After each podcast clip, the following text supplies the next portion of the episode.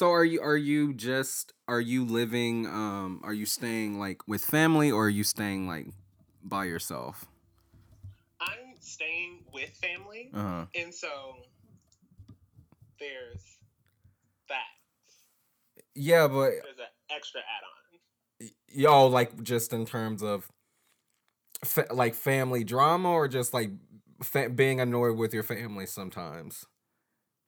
It's yeah, because like it, it's moving from being so independent to now being in someone else's household Yeah. and abiding by Their rules. rules. Yeah.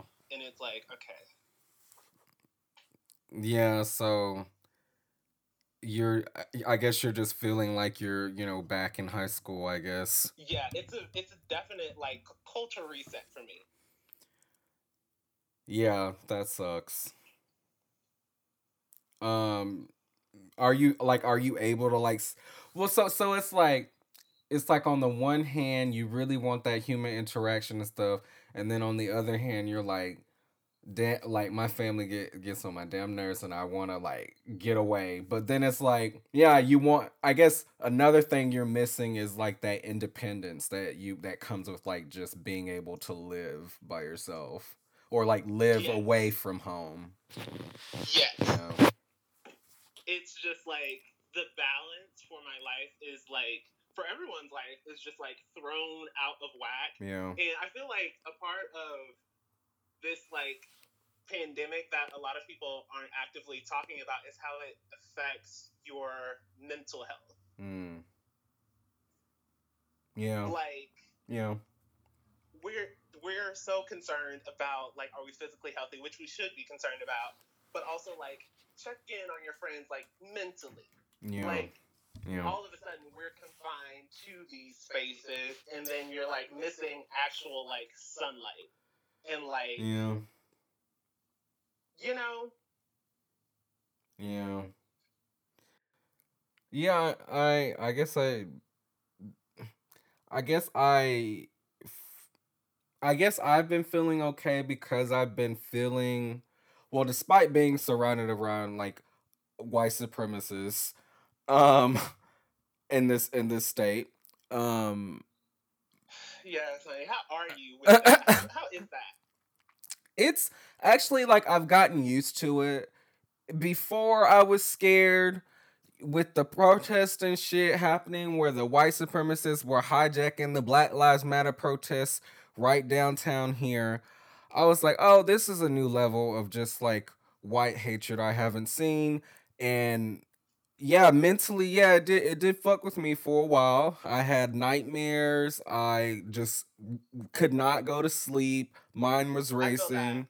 Um Like I was and I was having like some of the weirdest night dreams like I mean nightmares like one of my nightmares I woke up screaming at a plant and it's just like where is my mind t- what is my mind doing it doing to me why am why is this a nightmare I don't know Exactly. Like there's a full attack on all the senses at this point. yeah because like I was I went to like one of the the protests Mm. and I left that protest and I could not sleep that night. Like I took that What- energy. what and if you I mean uh I'm recording right now did you did you want me to include any of this or do you uh not want me to and oh, it's totally fine. Okay. Um what what about it kind of like made it so that it was hard for you to sleep after going to the protest was it was it a peaceful protest oh, it was a peaceful protest, and the energy there was just like nothing I've ever experienced. Yeah. It felt like all of us were on one accord, and there was honestly just support for one another in that space. mm-hmm. But it was also the fact of like leaving it and being like, oh once you've been aware of something, that's not something you can just like put aside. yeah And so my brain is in like this override mode of like now I'm being bombarded with all these issues at once, at one time. And it's like I can't go anywhere without seeing a black person being yeah just yeah murdered attacked. murdered yeah um yeah that's why i've been limiting my social media um because when the protests and things um started happening I, I found myself I was like on Twitter a bunch and just seeing because the news does won't show you like the actual riots that are happening. So it's like, okay, I want to see what's going on and you stay up for 3 hours watching a Facebook live um and it's like of all of that just destruction and then you wake up the next day and all you see on twitter is like more and more deaths like the the amount of like black trans women that have died like in this period is just like really alarming and it like it's it seems like each oh and then they just found a a trans uh a black trans person hanging from a tree uh up in Portland 2 hours away from here. Um It, like, and yeah that's like, and then there's like that, the, the information of knowing it, first off. yeah And then the images circulating around and videos, and it's like, and it's like I can't go back to sipping coffee after that. yeah yeah Like, I have to, I, I actively have to be doing something hmm. to be combating this. and because what like my life is it's always been in danger but like the shift in the Yeah. air that now there's something being done about it yeah. What there's what like action being called and we're focused and we have you know an objective and we're all working together. We have the manpower. So it's hard to just be like okay this is my regular everyday Yeah. life now. Let me go watch binge watch america's next top model. Like i can't. Yeah. So what what are some things that you're doing to fit like feel like you or or to make that change? Like are you like just actively engaging with communities online or are you going to more protests? Like what are what what would you say that you're doing to like you know not go back to just normalizing the deaths? it for me it comes down to changing like everything that I do now has to go some towards some focus of actively dismantling the system. Yeah. Yeah. So when I say that, I mean yes, my social media platforms, of course, Yeah. but also I mean like as a theater practitioner, Yeah. that means I already my main focus is of course telling black stories. Yeah. But now I've gone to where I was I was I had to take a moment because I was just really rolling over the idea. I thought I was like, let me just quit theater altogether. What? Because at first I was like, I don't think that performance is putting me into the in the position to where I can actively dismantle the system. But Yeah, what made you think that? that I need to be just in a different position. What made you think that originally? What made you think that originally that you couldn't be uh, you couldn't use performance as a way of dismantling? because not that you can't use it, but in the the area that I'm in, Uh-huh. at you know, in Alabama, Montevallo, Yeah. there's not those spaces provided. Okay. And so a lot of times what you have is just white rooms. Mm. You have white directors, you have white casting directors, stage management, behind John Chris. everything, you know? And so when you bring all of that into factory, Uh-huh. being on stage, I couldn't I couldn't find myself just being un- okay with going on stage and singing and dancing and making Like like performing like for massa. like that. like Yeah. You're so it's like you're you're you're st- so are you still no, fin- I'll let you finish. I keep cutting you off. no, you're fine. It's just that I decide I I discovered that the the positions. If I want to see something change, I need to be a in a producer. position where I can make that change. Like a producer. so a, I eh, need to yeah. instead of performance, Yeah. let me go and put my focus on being, you know, casting, Yes. um, artistic directors, Okay. in p- positions where you can actively okay. be part of that change. Okay. Because Okay. it's not that you know it's just about we we have black actors, we Yeah. have black playwrights. It's not that we have a lack of that information Mhm. or the lack of that like skill.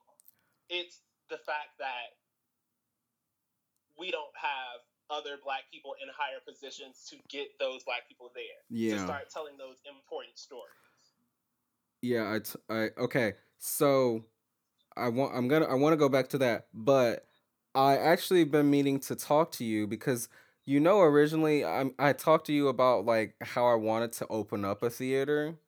Um Yes. now I'm thinking I'm thinking of doing so I'm thinking of just trying to like be a producer like like getting to that like I'm I'm gonna produce an art show. Uh, my friend's creating some uh, my roommate is creating some just great art right now and it, she said it's like inspired by like just what's going on. And I said you know c- because we live in like a there's a rich uh, white like city rich old white city i was like yeah we need to capitalize off of this. Because after the after coronavirus over you know white people are going to want to make uh try to make sure they're not racist so we need to just you know uh, capitalize on it so we're going to produce It's an art right now. yeah they are moving so quickly. The diversify campaigns, the statements. Um, what was it? Uh, Sarah B just, just like let go of their staff, and I was like, okay, but this problem isn't a new problem. Yeah, that's the thing, and it's like, it's now only. It's like, n- now now they can't like they don't have any other distractions to uh ignore it because it's all over social media.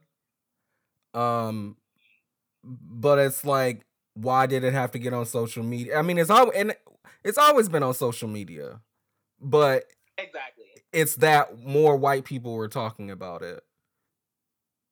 I think, So or I, yeah. Exactly. Because like what's happening at this moment is not that, you know, black people are being more vocal. Mhm. It's just that a lot of our white counterparts are taking the time to take their privilege and do something with it. Just now because there's a pandemic and it's in their face. It's in their face. They have you have nothing else to do. You're To do. sitting in your house and then racism is smacking you in the face, Mhm. knocking at your door. Mhm. You have to resolve this issue now. Yeah. But going back to the theater stuff, um, I'm thinking of, I want I wanted to talk to you about pr- producing a play, and I'm thinking like, I because I have this idea for like two plays, um, and we could just kind of like talk about them, and and I, we could both either I could write it and just send it to you and we can just work on it together um or I could just write it and then like we could continue to talk about the process of like actually like putting it on and um like I don't know how we would do that but like obviously I would I guess like I would like video chat to like once if we got it to the rehearsal stage, I would like video chat to watch stuff, and then uh, then I would come to see the performance. But hmm um, yeah, I was I was wondering if you would want to like maybe like see that like talk about producing something like if you were in the space to do that right now. Oh yes, that that's exactly where my mindset Okay. is. Okay. Okay. Um okay. So why don't we talk about like that after we're done recording? Yes, Okay. definitely. Okay, cuz I feel Like like we'll go on and on and on. um okay. So, yeah, let's record. Yeah, no, this has already been enjoyable. Just the si- these 16 minutes. um I'm okay. just on here being a mess. I'm on here trying to be honest. No, that's what I want. That those that that's just we we right now honesty is honesty from black people is needed because I think a lot of times speaking for myself, a lot of times I just sit and really don't speak out a lot when racist shit happens or when, when white people say something problematic and like I'm like yeah that's tiring doing that and especially seeing just all of this like violence um around me I'm like yeah I'm not to do that shit anymore. It's like it's tiring and it's also like why is racism is not a black people problem. mhm mhm It's a white people problem. mhm Like there's no way around that. And so I'm also small sidebar. I'm really tired of this not to say myth cuz some people genuinely don't know. But for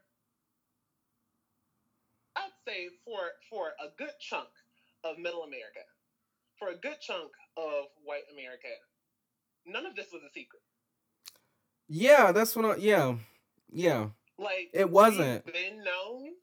So like I mean, it just doesn't make it a lot of it doesn't feels really disingenuous. You know what I mean? Exactly. It's because they have to respond. They feel as though they have to respond to it now because it's on social media. Yes. It's an image thing. That's all it is. Like is. it just it's just like because it, the myth that like white America doesn't know about systematic No, they do. They do. too much for me. Yeah. It seems really far fetched. Mm. Because like you're not gonna tell me that, you know, lynchings were a family event. Yeah, it was a picnic. So you're not gonna tell me that white Yeah. America somehow knows its genealogy but doesn't know its heritage? Oh, girl, I don't find that to be true. girl. That was. just I don't Mm, mm. Okay, now. because at the root of the problem, I sincerely feel like white America isn't white America isn't afraid of terrorism. White America isn't afraid of illegal immigration. White America is very much afraid of being treated the way that it has been treating other people Mm, for mm. 700, 800 years. Yeah, that's why they get mad that they have to be forced to wear a mask. Exactly. That's that's the fear that took people to the polls in 2016. That's the fear that are have that's having people actively risk their lives. And if I'm being quite honest, may I be honest? yeah. I'd be afraid too. Because hmm scientifically, energy is not created nor destroyed. So this energy has been kicking up and shuffling around. Hmm. Somebody's got to be held accountable. Mm. and you are at this point there is no in between there is no gray point either you are for or against Yeah. Yeah. because being a bystander It's not gonna happen. It's not gonna. It's not. It's not effective. It hasn't been effective. It definitely won't be effective now. that ignoring it's not going to make the problem solved Yeah.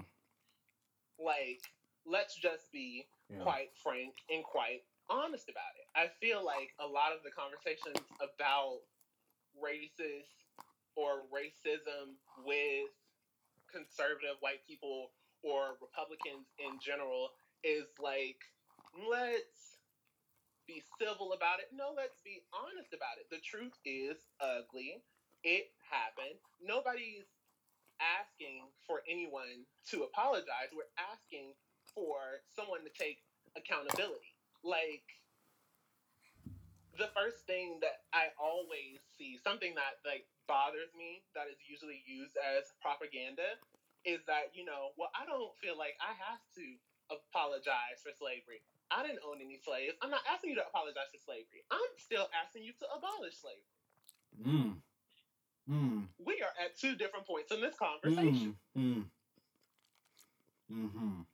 Wow. Yeah. So that's Because- where I feel yeah, like a lot of because it- disconnect comes from.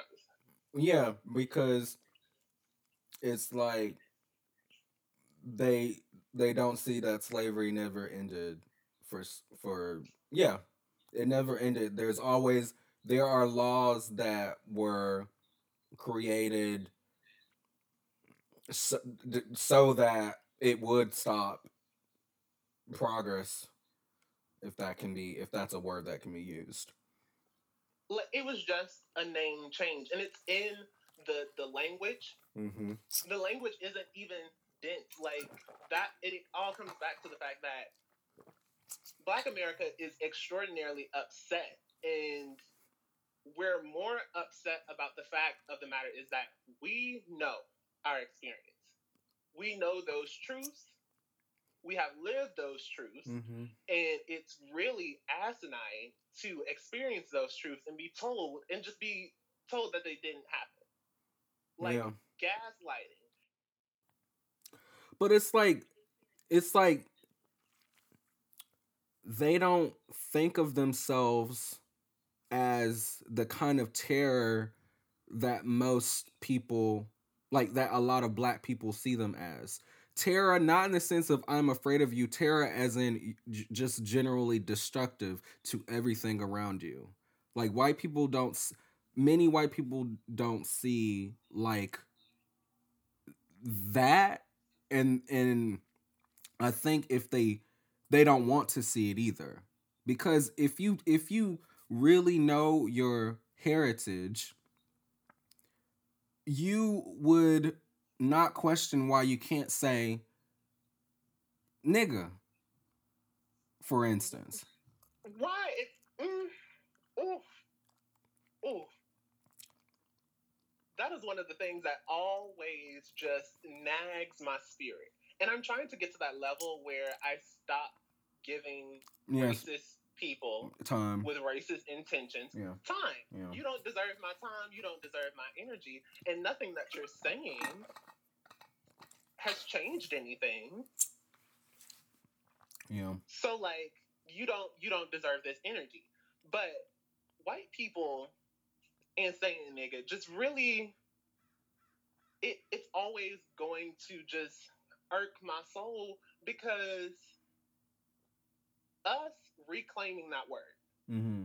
reclaiming how you know taking over that oppression and making it something positive. If you have not experienced that oppression, then what are you reclaiming? reclaiming it's it's power, yeah, power. To yeah. call me a nigga, that's yeah. what you're doing. Yeah, that is directly what is happening in that situation. Yeah. Because if you're not reclaiming the oppression, you're reclaiming the, the power, the spot of being an oppressor. Yeah. Yeah.